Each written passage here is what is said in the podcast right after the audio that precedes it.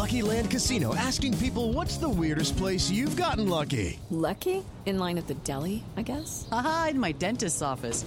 More than once, actually. Do I have to say? Yes, you do. In the car before my kids' PTA meeting. Really? Yes. Excuse me, what's the weirdest place you've gotten lucky? I never win and tell.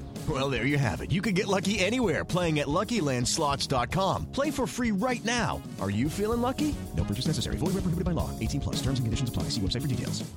I want to tell you my secret now. I see dead people. Silent Green is people! No. I am the father. Rosebud. What's in the box? You maniac! You blew it up! Damn you all to hell! Hi, I'm Dana Stevens, Slate's movie critic, and this is another Slate Spoiler Special podcast. Today, we're going to be talking about the new Matrix movie, Matrix Resurrections, which is the first in how long, Emily? It is the first Matrix movie in, God, now I have to do math, 18 years, the first since 2003. Good Lord. All right, well, that was the voice of Emily VanDerWerff, my co-host this week. She is the critic at large at Vox Magazine and also the co-creator of the podcast Arden. Hey, Emily. Hey, it's great to be here. Yes, really happy to have you on this movie, especially because you, as a knower and longtime fan of this podcast, are going to be able to help me understand what happened enough that I can write my review. Yes, absolutely. That's the plan. That's why I'm here. I mean, I was sitting down yesterday thinking, well, okay, I have to get to the part where I evaluate it, but first I have to get to the part where I understand what the hell happened. And in this particular movie, both because of the mythology behind it, right? The whole mythos preceding it in the three previous movies, and also just because it's a big, damn sprawling movie with a lot of characters and a lot of plot, it has taken me a while to get there.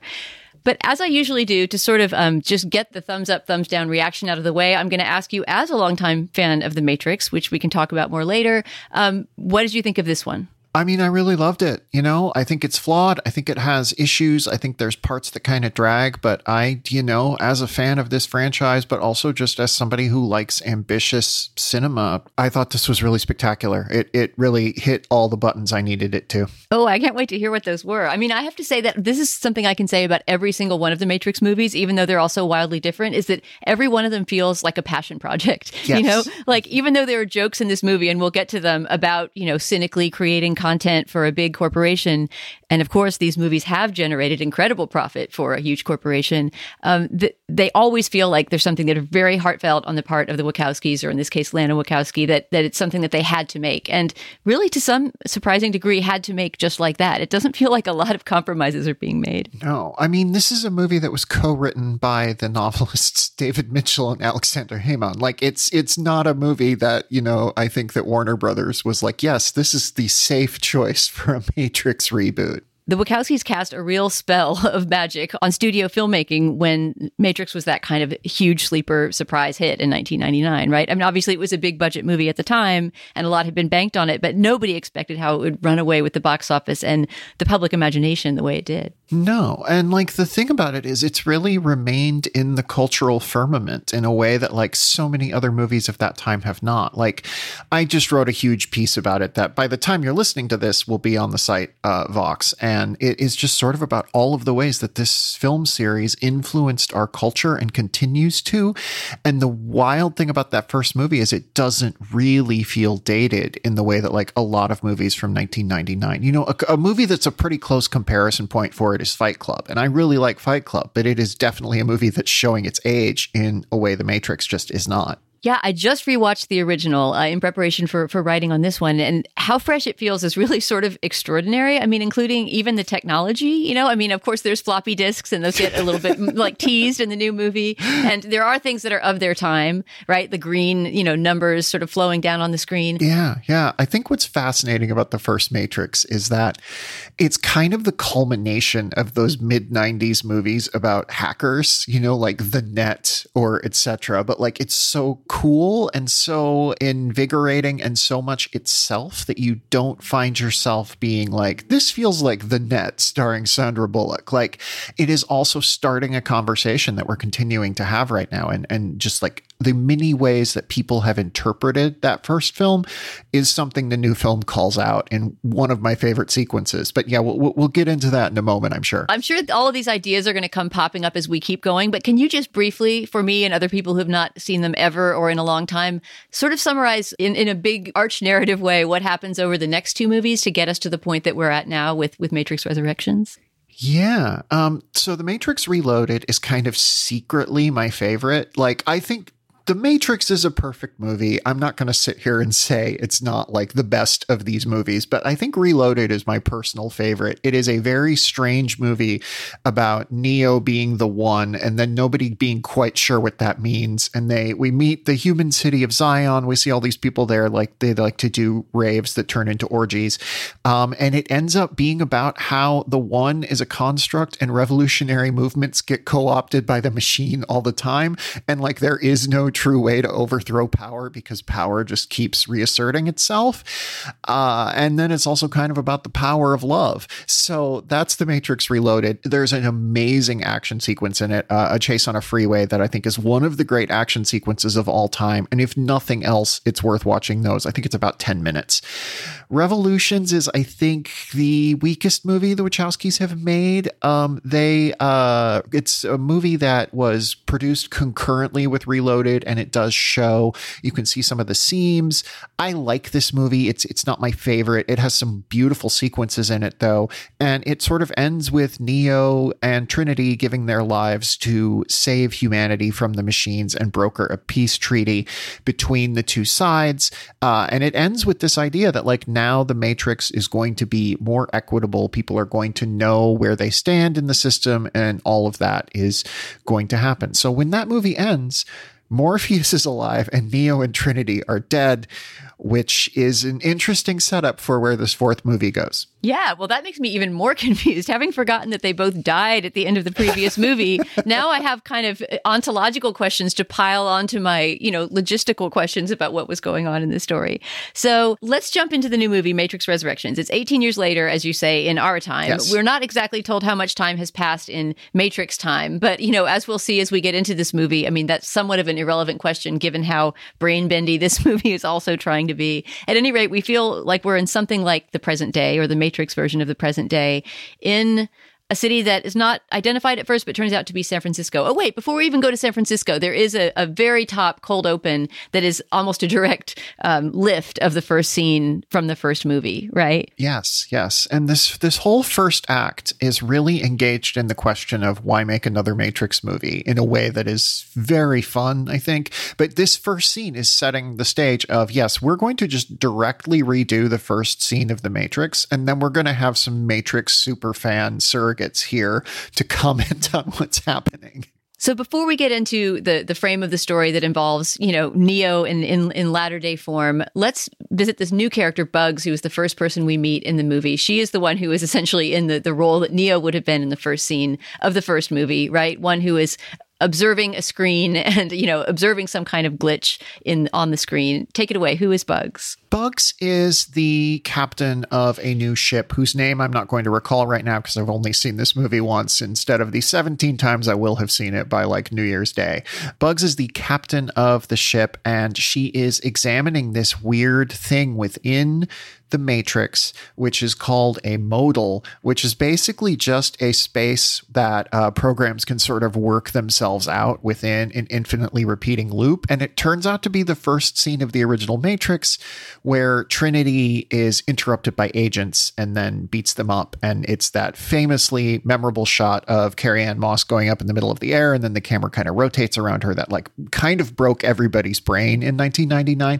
They don't directly quote that here, but Lana Wachowski has a lot of fun with the filmmaking of the original. So yes, Bugs is coming in, and she's in the position of Neo where she doesn't quite know everything, but she's also in the position of Trinity and Morpheus where she knows more than she maybe should. And it's a fascinating choice because she's a character who simultaneously is an audience surrogate and not an audience surrogate at all, unless you think about her being like a Matrix superfan, in which case she's kind of the perfect audience surrogate. She knows everything, but also nothing. Right. Yeah. The superfan framing is one that, once they get to the ship later on, the unnamed ship, whose name I I can't remember either, becomes something that various characters in the crew are saying, right? They're coming up to Neo and saying, you know, I'm your biggest fan. And, you know, there's this idea that in the world of the Matrix that we're in now, everybody knows about the previous world, except that they know it entirely as a video game. And so here's where we get into what I find one of the best parts of the movie, this first 20 minutes or so of seeing what Thomas Anderson is up to in his middle age. So as we join him, he works for a company called Binary. I love that. An evil corporation known as Binary in San Francisco that is a tech company at which he seems to be this, he's both a kind of emeritus designer of games, right? But also kind of a working drone, just as he was at the top of the first movie. Yeah. He's like treated as a genius, but also they want him to make corporate product. They want him to make interchangeable stuff. And like the fact that he made this groundbreaking trilogy of games is treated as like, yeah, but you could just do that again, right? Like you could just make that happen again. And I think it feels very pointed in terms of Lana Wachowski has said that Warner Brothers came to her and Lily, her sister, every year and was like, hey, do you want to do another Matrix? And they said no, they said no, they said no, they said no. And then Lana sort of claims that she had this idea of this story about Neo and Trinity that came to her in a moment after the death of her parents. And she felt this comfort in having these familiar characters she had loved back with her. But also you watch this first 20 minutes and you're like, is this just Lana Wachowski telling Warner Brothers that she's sick of them asking her to make a Matrix movie? So here's one, all right. Well, this is what my viewing companion asked me on the escalator down. And I did not know what to say. It was sort of like those really delicious scenes with Jonathan Groff, right? Jonathan Groff being his boss at the Binary tech company. And I think also, isn't he kind of a latter-day digital incarnation of the Hugo Weaving character from the first movie? Yes, he's a reincarnation of Smith in a weird way that is, I think... The movie itself is pretty close-ended. It is not necessarily setting up a quote-unquote new trilogy, but if you were going to make a new one, the Jonathan Groff character would be the natural choice for an antagonist in the next movie. So, like, it is a character that is meant to be Smith and also kind of Smith adjacent and also kind of his own thing. And, like, I love it. I think Groff is one of the better new performances in the movie, but, like, it's definitely something where you have to kind of wrap your brain around the idea that, like, well, if Smith was a program, then he could just be somebody else. Right. Well, I mean, I guess at this point, according to you, we've already had to wrap our heads around the idea that Neo is dead and yet is back alive again. Yep. So was he reincarnated? I mean, we've seen people in the Matrix universe before come back to life after dying, right? But it's not explained in this movie, at least that I saw, that he and Trinity had previously died. I mean, maybe this is just a comic book style reboot where they just came back to life again. They do explain it, but you kind of have to go in knowing they died to understand the explanation. Like, there is the scene of his, they do a lot of cutting in of scenes from the first three movies. There is a scene, you see the footage of him being borne up by the machines in sort of a classically Christ figure pose. You see the ship crash that takes Trinity's life. Like, you have those moments that are flashed back to, and then you do have the moment when the film's main antagonist says how he brought them back, and he recreated their bodies. He like rebuilt them. It took him a long time, blah, blah, blah, blah, blah. Like, he does bring that all up. It's just, it's one of those things where you really have to be looking for it, as I was, to know that it's coming. And you could go into this movie and just be like, yeah, these are reincarnations of Neo and Trinity, because within the original Matrix chronology, Neo has been reborn many different times. And like, you could just be like, yeah, this is just another Neo. And I think you'd have just as much fun as me digging through it like someone who's read the Matrix Wikipedia too many times. All right. I'm glad you have for this next section, though. Before we get to Act 2 and start to discover the glitches in the Matrix that get older Neo mixed all up in it again, let's take a quick break for a word from our sponsor. Hey guys, it is Ryan. I'm not sure if you know this about me, but I'm a bit of a fun fanatic when I can. I like to work, but I like fun too. It's a thing. And now the truth is out there. I can tell you about my favorite place to have fun. Chumba Casino. They have hundreds of social casino style games to choose from, with new games released each week. You can play for free anytime, anywhere. And each day brings a new chance to collect daily bonuses. So join me in the fun. Sign up now at ChumbaCasino.com. No purchase necessary. VGW Group. Void where prohibited by law. See terms and conditions. 18+. All right. So, Emily, we need to move on to the moment that the Matrix jumps into the Matrix. But I wanted to just quickly nod at that montage sequence that maybe not ends, but comes toward the end of this first frame of Neo in his middle age, you know, miserably slogging away at a tech company, because I just love that part of the movie. So there's this montage with the possibly too on the nose song, White Rabbit, right? By Jefferson Airplane. Yeah. White Rabbit is such a potent imagery within the original film. And one of the things I do love about it is it's this, there's all these people talking about what does the Matrix mean? You know, what is the point of the Matrix? And like, Lana Wachowski calls out every single like popular theory on what the film trilogy was about, you know, whether it was about crypto-fascism, whether it was about trans identities, and just sort of is like, it's kind of about all of those things. It's kind of about none of those things. You can't recapture that. You can't recreate it. And throughout, there's just this sense of drudgery of like Neo being forced to do this thing. It does feel the most pointedly like she's saying, come on, Warner Brothers, this is all you want from me now. But see, this was a debate I was having on the escalator with my friend. And I believe, as I said at the top of the show, that this movie is a passion project in all its weirdness and exactly what she wanted to make. Yes. Right. And that to an impressive degree, almost everyone in the cast and crew of the movie seemed to be on the same page about this bizarre amalgam of things that it is. And that it just doesn't seem likely that WB scene is settling scores or is confessional or autobiographical. It seems more like, you know, poking fun at the man, as this movie, you know, has the latitude to do because of the huge success of the series. And like, she loves doing that sort of thing. She loves that kind of metatextual commentary. I definitely feel like this sequence is just her having fun with the idea of everyone being like, oh, you're making another Matrix movie? Okay, let's going back to the old well, because a lot of this movie is about that. And I feel like that's teeing up that idea. So let's talk about the moment that Neo breaks out, right? Or starts to discover again that he is Neo. I mean, we've sort of seen during this miserable opening sequence about his depressing job that he gets these glitches and these moments that he sort of remembers, you know, the thing that once happened to him, but sort of remembers it as a video game, right? He himself is not able to believe in the reality of these glimpses of things that he's having. But what's the moment that, you know, reality really bursts in on him in this version? I mean, it's but more or less the moment, right, that he would have met Morpheus in the original Matrix. Yeah. Here he meets Morpheus again, but it's not quite Morpheus. It's a character played by Yahya Abdul-Mateen, who is a wonderful actor. You might know him from the Watchmen TV series. He is the new Morpheus, but he's also Smith, but he's also a creation of Neo who built him into the Matrix video game so that he would learn to become Morpheus so he could help Neo break free of his imprisonment. Just when I talk about the literal just like plot details of this movie, that I think the movie honestly explains pretty well, like the core things you need to know to understand it. They just sound so bonkers. They just sound like I'm a 4-year-old who's like, and then this happens, and then this, and like, that's what I love about these movies. But also I want to acknowledge that. Anyway, he pops up in the bathroom, and I believe that's the sequence we're talking about, right? Yeah, when he has the bright yellow suit on. Yes, exactly. Yeah. He pops up in the bathroom. He tells Neo what's up, and Neo doesn't want to hear this information. And it just is such a fun idea that like he had to invent Morpheus, but then he also has to pretend he doesn't know who Morpheus is.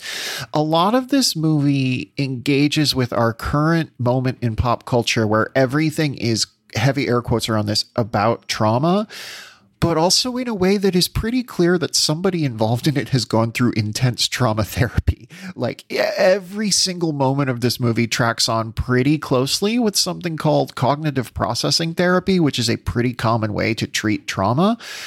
And yet the movie doesn't, it has moments when like Neil Patrick Harris is like, you were traumatized, Neo, but it doesn't really delve into it in the way that I think some of these other movies that are, again, heavy air quotes, about trauma have. And I think that's a fascinating thing about it. Anyway, this is where that theme is introduced. And how is that theme introduced? I mean, how do you see the elements of that therapeutic style or any sort of, you know, thinking about trauma, you know, flowing out of these first scenes where he encounters the Matrix? Well, I'm reading my own experience into this because I've been through CPT and I have these moments in my past that I want to ignore. And the appearance of Morpheus as like, you invented me as this character who could remind you of a time you needed to be reminded of and could break you out of your programming is very similar to like the way that like a repressed memory resurfaces, the way that you suddenly have this image of something you've never thought about before.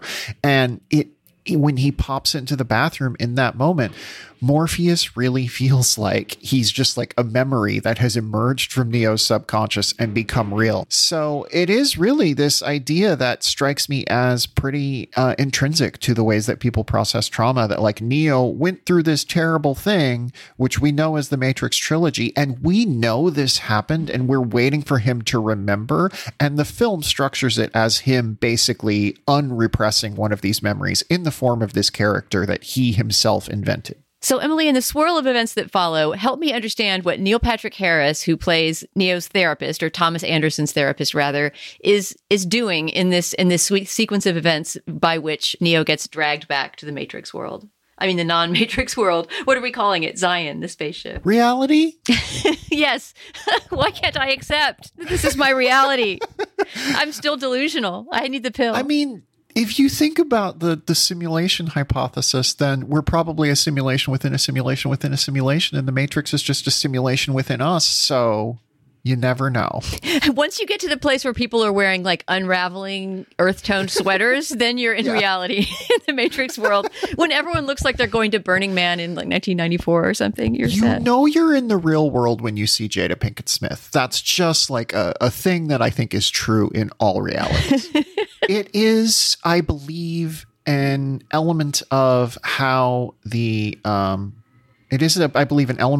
analyst played by Neil Patrick Harris is sort of controlling Neo's perceptions of reality.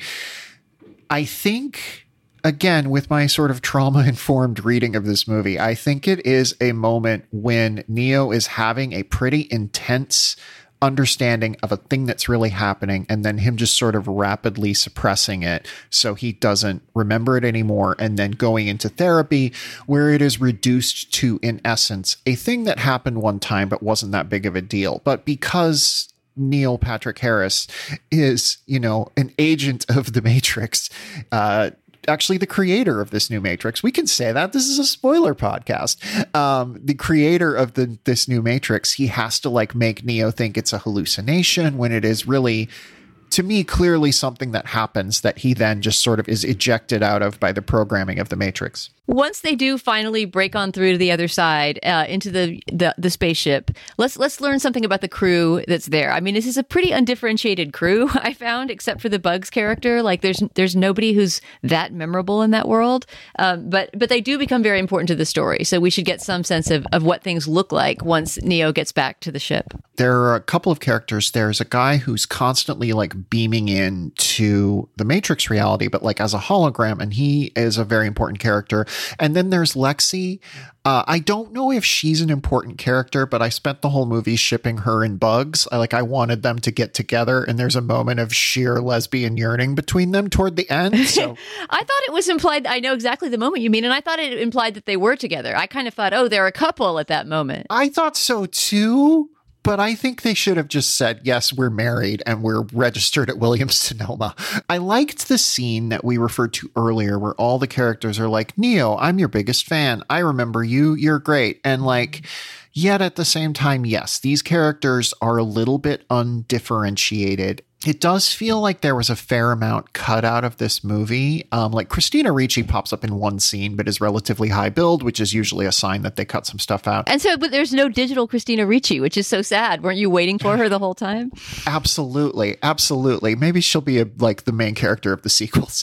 But, you know, I do feel like when we get to the ship, the first Matrix does a similar thing where the crew is not really that distinguishable, and yet you know who every single one of them are. You know their names. Like, they're perfectly cast, they're perfectly costumed, they're perfectly like chosen in terms of what their names are. And here you just kind of don't have that. And I think that is one of the weaker points of the film. That said, that scene where they all meet Neo and they're like, I'm your biggest fan, I think is an interesting and compelling scene. And I do wonder if there's just a subtle bit of commentary on how eventually fans all blend together. Also, Lexi and Bugs forever. They're in love and they're good together.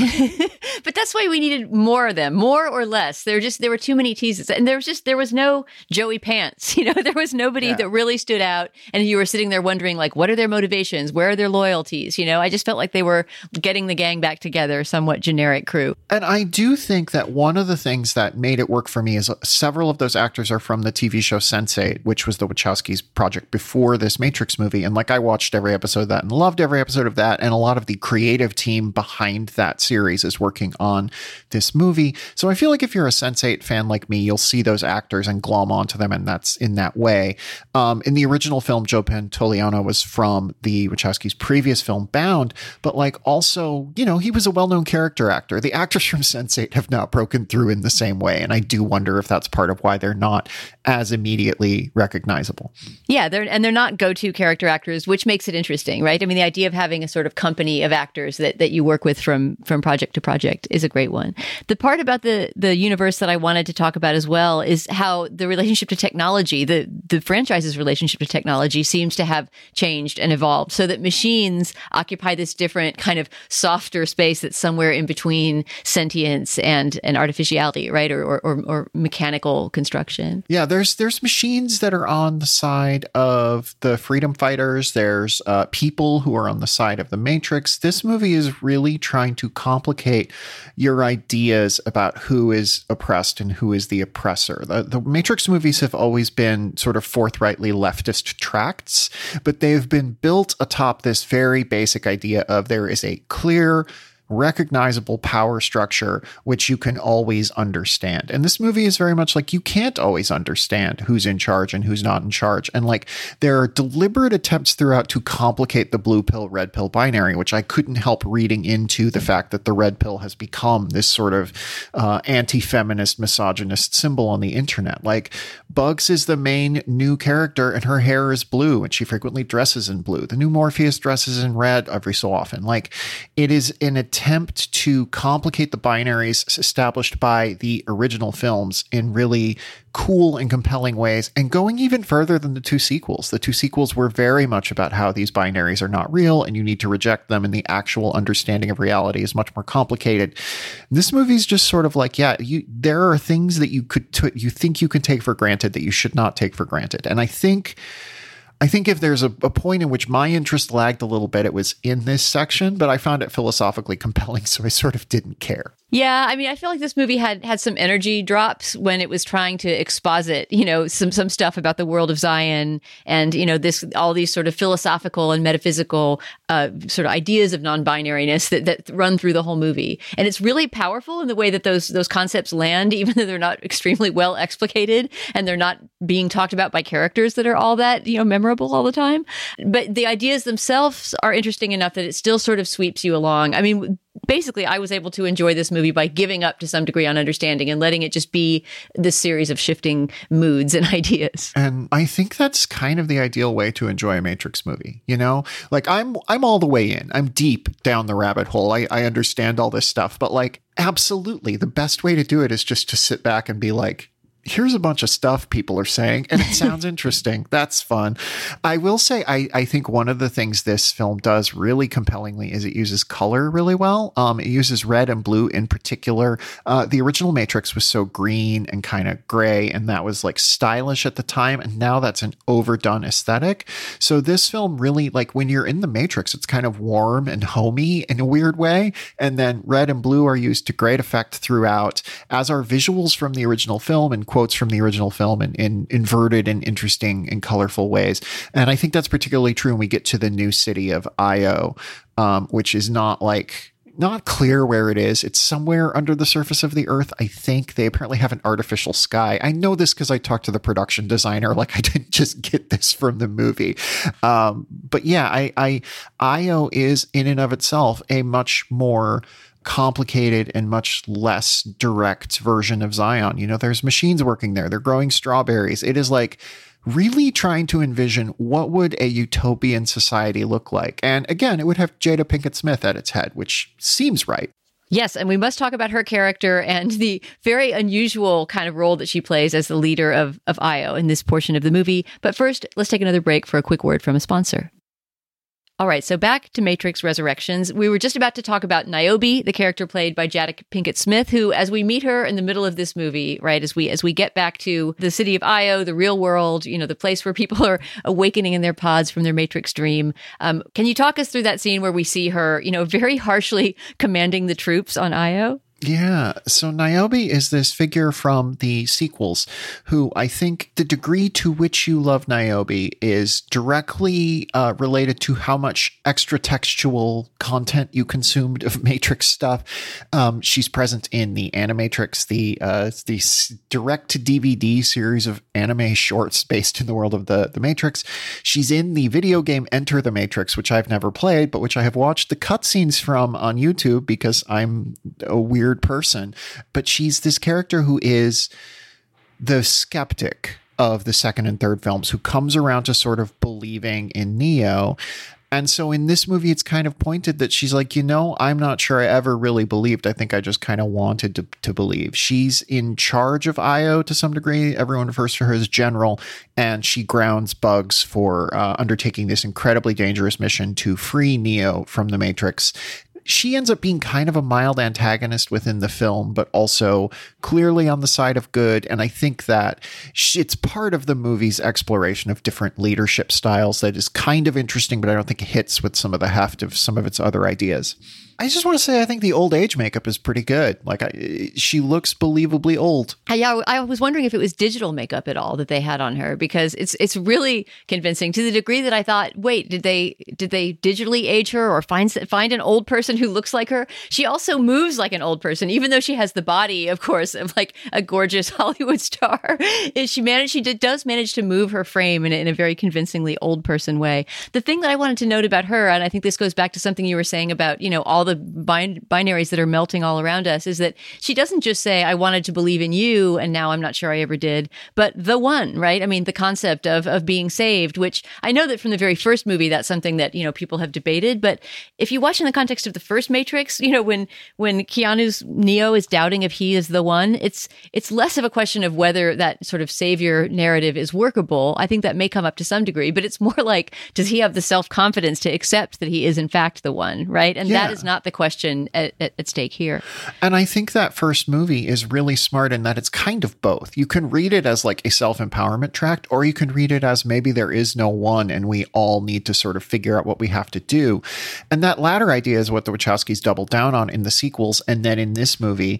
And I think that is part of why people found the sequels so alienating. They essentially say the chosen one narrative is a myth and that you yourself are in charge of your destiny and the only way to change the world is for all of us to band together. But that sounds like a lot of work, Dana. I don't know. I don't like leaving my house. Yeah, I feel like people don't want a polycule to be the one, you know? They would really prefer just like a single solitary figure, preferably a man. But Emily, we've gotten so far into this movie and we haven't really yet talked about the central love story, which, as you said, was one of Lana Wachowski's inspirations for creating it in the first place, which is the love between Trinity and Neo, right? The couple of the original movie, Keanu Reeves and Carrie Ann Moss. And in order to talk about that and how it happens in the non-Matrix world, we have to talk about Tiffany, who we forgot to bring up when we were in the Frame story. But Tiffany is really an important iteration of Trinity, one that we could not have really imagined before. Tell us about Tiffany back in the Matrix world. Tiffany is, it seems to be, a soccer mom. She has a husband and two, maybe three kids. Like, there are three names mentioned, but also she only ever seems to have two children with her. So the other one is just narrative bait who has to be off screen with a broken arm, right? Yeah. So she has to run to her. But wait, as long as we're talking about names, don't forget that her husband's name is Chad, which got a huge laugh in the theater when we did that. Chad and Tiffany. And Tiffany is just Trinity. And like, you've seen these movies, you know she's Trinity. And like, Neo looks over at her and sort of longingly is like, oh, that's someone I just really am obsessed with. And like, It is very interesting to me the way that this movie posits that, like, what makes this new Matrix run is the fact that they're always kind of longing for each other, but never able to get together, because it is such an interesting commentary on, like, what we want as fans from the various projects that we adore and love. But also, like, it's just, they just are good looking people, and they just have really good on-screen chemistry, and they're very good within this movie at doling out scenes where the two of them can kind of stare longingly at each other and have, like, interesting, thoughtful conversations. And then the whole climax of the movie is basically, can these two 50-year-olds fix their broken marriage? And how does that play out? Tell us how that plays out in the world-saving aspect of the story. So the main idea of the third act of this movie is that Neo and Trinity can never be together, or it will destroy the Matrix, because it obviously it did in the first three films. So they are kept in close proximity to each other, but in a state of longing that they can never entirely overcome. They're kept that way by Neil Patrick Harris, who his analyst turns out to be the successor to the Architect from the first trilogy, who is the character that a lot of people bounced off. He's the old bearded man in the room at the end of Reloaded who gives a whole speech about how the idea of chosen ones is false. And Neil Patrick Harris was like, I had to keep you two in suspended longing for each other to power the Matrix. So the end of the movie is Neo and the crew of the ship having to go in and get her, but she also has to make the choice to leave behind this life, this very nice life where she has a family and she gets to work on motorcycles, but she just feels vaguely unfulfilled. And there's something interesting in this movie about systems of control. And it presents, like, this system of control of Trinity, which is like her family, where the movie is like, having a family is a good thing, but when you make it your entire identity, maybe that's not a good thing. Similarly with, like, the various presentations of Neo as genius game designer, Neo as trauma survivor, Neo as this person who's in therapy. There are all of these systems of control over these two characters.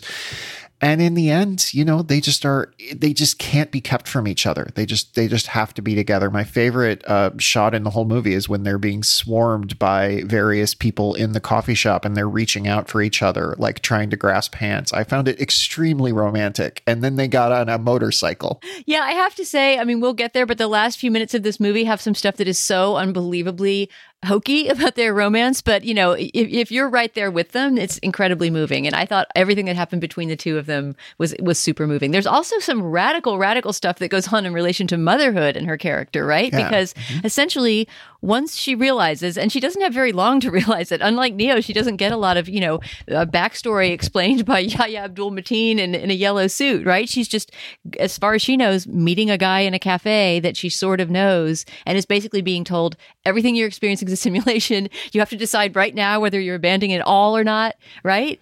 And and she does, and there's kind of no looking back. And then later on, remember, she says to Neil Patrick Harris, you know, as she's sort of like ripping him apart digitally various times, she says, this one is for using children, right? So, I mean, she just essentially bags the whole digital parenthood world without a look behind. And in terms of one of these kinds of movies, that's pretty radical. Yeah, it's wild, the degree to which it is willing to sort of say, I mean, it's pretty clear that her husband is a Matrix agent, bad guy kind of thing. Not a bad guy, but just like a guy who's been placed there to sort of keep an eye on her. But yeah, the kids are, like, pretty clearly just kids, and, like, she runs away from it all. And if there are sequels to this, I assume that sort of the consequences of that would be dug into. But I found it incredibly radical and incredibly liberating and incredibly interesting. And I think the reason it works is because those kids are ciphers and you don't actually think about their existence that much. But once you do start to think about it, there's a really compelling idea in there. Yeah, I mean, they could always try to go back and rescue them, I guess, in future sequels. But it also goes with the Trinity we know, right? The kind of the radical nature of her character in the earlier movies that, you know, once she got pilled and once she knew what was going on, she would leave it all behind. Yeah, and it's really the story of these films is about, you know, the character of Trinity being constantly this beacon of what freedom looks like. And so placing her within a context where she's just a soccer mom, and I use just liberally, like, the idea within the film is that, you know, Trinity is destined for great glory. But there is something in that scene where she chooses Neo over her family that is like, yeah, her choosing her family is a valid option. Yes, it's going to reestablish the Matrix as this system controlling everyone, but also, like, you know, it'll just return everything to the way it was at the start of the movie. This movie is very interested in loops, and I think it is interesting to think about family life in terms of loops. And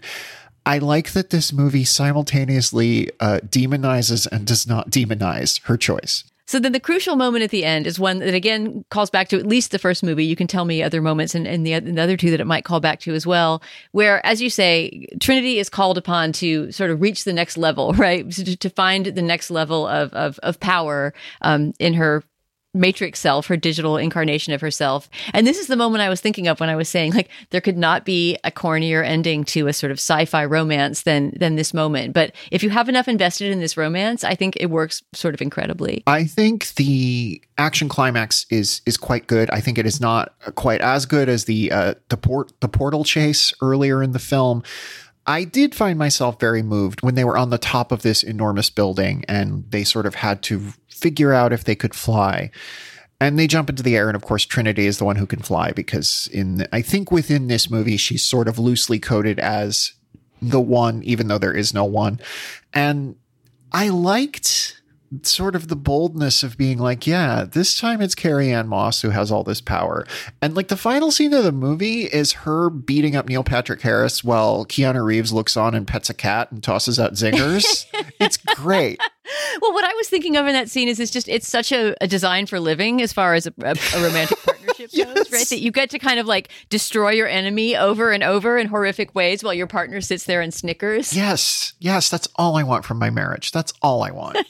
It's such a cool visual. It's such a nice idea. What I love about the Wachowskis and what I think kind of has kept them from making anything as big as The Matrix again is they're so corny. They're so sincere. They're so invested in the idea that, like, life is worth living if you can find people you want to live it with. And ultimately the Matrix sequels and then this movie are about that idea that, like, Neo and Trinity are just drawn together and they want to be together. And there's something powerful and absorbing about that idea of finding the one person who completes you, so to speak. And, like, obviously there's a lot of movies about that, but, like, it's rare within sci-fi to have that be as big of an emphasis as it is here. And to have it also be the narrative driver, right? Yeah. I mean, it might be the case in a lot of world-saving kind of movies that there's a couple who is, you know, who are the ones to us who we want to get together with each other. But the idea that it's actually their passion that's somehow driving the universe, that's like the fuel in the engine, you know, yeah. That seems like something new. Yeah. And it's just such a compelling notion to build this movie around. I do want to just briefly call out, I think the best joke in the movie is when Neo is like trying to fly and Keanu Reeves just shakes his head and says, no, I can't. When he jumps up in yeah. the air, you mean on the sidewalk earlier yeah. on? Yeah, that's a great moment. Yeah. And he's a great physical comedian. He always has been, Keanu Reeves, right? I mean, we think of him as an action guy, but he also knows how to move comedically. It's part of why the Bill and Ted movies are so funny because he creates a whole, you know, language for that character. Yeah. And I actually loved this sort of failed stunt there, you know, in his jump off the sidewalk. I even noticed in the costuming, and I'm sure this was deliberate too, that they had his shirt sort of like hike up, you know, so he was basically like exposing his belly and then just sort of shamefully thumping back to the ground. Here's a real spoiler. I think Neo is the only character in this movie who never wears sunglasses. I think everybody else does. In this one only or in the entire Matrix series? In this one only. In the whole series, everybody wears sunglasses all the time. And in this, Neo, I think, never once wears sunglasses. I'm sure someone will prove me wrong, but that was like, I was watching this movie because they make so many like interesting choices in sunglasses. Like the costuming department clearly had fun with that. And I don't think he ever does. I wonder what that's supposed to mean. Maybe it's all going to be woven into the technology somehow later on. Lana's going to call me and tell me what it's all about, I'm sure. All right. Do you have anything else? Do you have any last thought or place that you want to send this?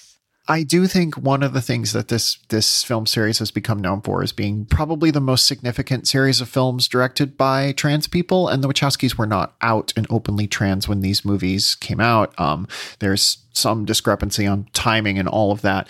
But I do think what is fascinating about this is those first three movies are made by trans people who are coming to terms with their own identities.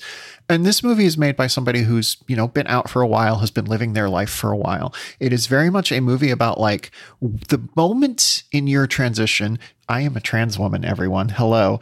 The moment in your transition when you just sort of realize a lot of these binaries that we build our lives around, not just the male and female one, are just kind of arbitrary and made up by society as a way to keep systems moving. And sometimes they are systems of control. So this movie is, I think, much less interested in sort of the trans allegory aspects of the original films, which I'm sure some trans folks will be disappointed by, but it's extremely interested in ideas of how reality, as we think of it in almost every way, is an illusion that we've all made up together, and we can make up a new one together if we want to. The literal end of this film is Neo and Trinity being like, we're going to take over the Matrix. We're going to make changes to it. We're in charge now. And if they do make more movies, I think that's an interesting setup. I mean, you just said that so beautifully. I don't have much to add, but something that is really evident, even if you don't understand every mythological point of the franchise or every even plot point in the story of this movie, is that the transness of this movie is all pervasive. You know, it doesn't have to do with a certain character. And as we were observing coming out, there isn't even a character who is, you know, framed as transgender specifically. Everyone is trans everything, yeah. Right? I mean, there's that guy we haven't talked about much, but as you said, who's sort of like a hologram or a digital representation of the Yahya Abdul-Mateen character, right? But he's always kind of falling apart into bits because he's made of streaming kind of fragments. And I mean, it goes so far beyond like, are you male or are you female, right? It's like, are you human? Are you machine? Are you past or are you present? Like all of those things are collapsing and flowing together in this movie, which makes for something that's really intellectually exciting, even if it's confusing as hell. And I think it goes beyond transness to the tech of it all. When we live so much of our lives online, why are we letting ourselves be defined by these systems that were invented in worlds where the digital world didn't exist? And I think if you look at like people who are younger than me, people who are Gen Z, like that you see so many of those like boundaries falling away. Like the world is changing radically online. And I think that this movie is tapped into that in an exciting way. Yeah, I agree. And I think I would have to say, I mean, as film franchises go, I don't think that there is one about the internet and about sort of the digital future that we are all living in and trying to figure out in real time, right? In the way that these movies have been. And so while not a super fan like you, like I tip my hat to these movies' absolute originality on that score. And I do think one nice thing in talking to my friends who've seen this, people who are Matrix fans, people who are Matrix skeptics, is people do seem to have sort of grasped what the Wachowski oeuvre is, you know, this idea that these movies are ultimately like, even if they seem to have weird, wild tonal clashes, like there is something animating all of them, and it's more sincere than people gave it credit for at the time. I'm heartened by the way that people seem to be engaging with this movie on its own terms, as opposed to how often the Wachowski's films have been sort of written off as like, well, that was weird. Like this movie's weird, but with purpose. Yeah. Well, I mean, mentioning their other films, I just have to throw in that this made me think of Cloud Atlas sometimes. Yes. You know, there were elements to this movie that even just the look of it, the look of the utopia, you know, had a little bit the look of that post-apocalyptic utopia that Cloud Atlas imagines, where it's dystopic, but it's sort of organic, you know, and the fact that they're interested in what might the world look like after everything falls apart, you know, besides the way that it's always imagined, which is just the Terminator and grim machines marching around, right? And all bad. And it's a dystopia. What might utopia look like, you know, but with all of the disaster still present. Yeah. And I think it's a beautiful vision of that idea. And I was reminded of Cloud Atlas too, which I think is their best movie. But yeah, I was so happy that this movie didn't pull punches. I'm really interested to see what people make of it. And Emily, we should say there is a post-credit stinger. I don't think it seems like a tease of another movie, but can you describe what happens there? And actually, maybe as a super fan, you'll know whether it seems like a tease or not. Oh, it's not. I will tell you this. As a trans woman, I know that this is the thing that most marks this film as being made by a trans woman, because it is a post-film shitpost of the sort that only a trans woman on Twitter would make. It is a short sequence that it seems to be cut out from the montage earlier of people trying to figure out what the Matrix is, of two characters realizing that the way that they can get people invested is cat videos, and they should make something called the Catrix. And when I saw this movie, I saw it at a pretty early screening. It was just me and a bunch of older men, and they were all so mad because the publicist had told us to sit through the film, and they were so mad at this final scene. And I was just having a delightful time because it's such a shit post. Lana Wachowski, let's hang out. I would think we'd have such a good time. But wait, all right. So then I'm going to have to ask you, like, what is it? What's the joke that it's making? Is it just pure? Is it like rickrolling the audience for having stayed in the first place? Yeah, it's literally like, oh, you sat around through all of this. Well, here's a kind of funny joke that's actually not that funny, but is funny if you think about it in terms of you just had to wait for this. I loved it. Also, I get why it makes people furious. That is hilarious. I honestly thought that maybe it was coded in some way that for a super fan it meant like that's what's going to happen in the next, but no, it's just the Catrix. It is what it appears to be. I think that they should make a remake of the first trilogy with cats. Like, I'd watch that. Absolutely. All right, well, whether with cats or no, will you come back if there are any further iterations, please, of the Matrix universe and talk about them with me? I would love to. Oh, that would be a delight. All right, that's it for our show. Thank you all so much for listening. Our producer today was Asha Saluja. For Emily VanDerWerff, I'm Dana Stevens. We'll talk to you again soon.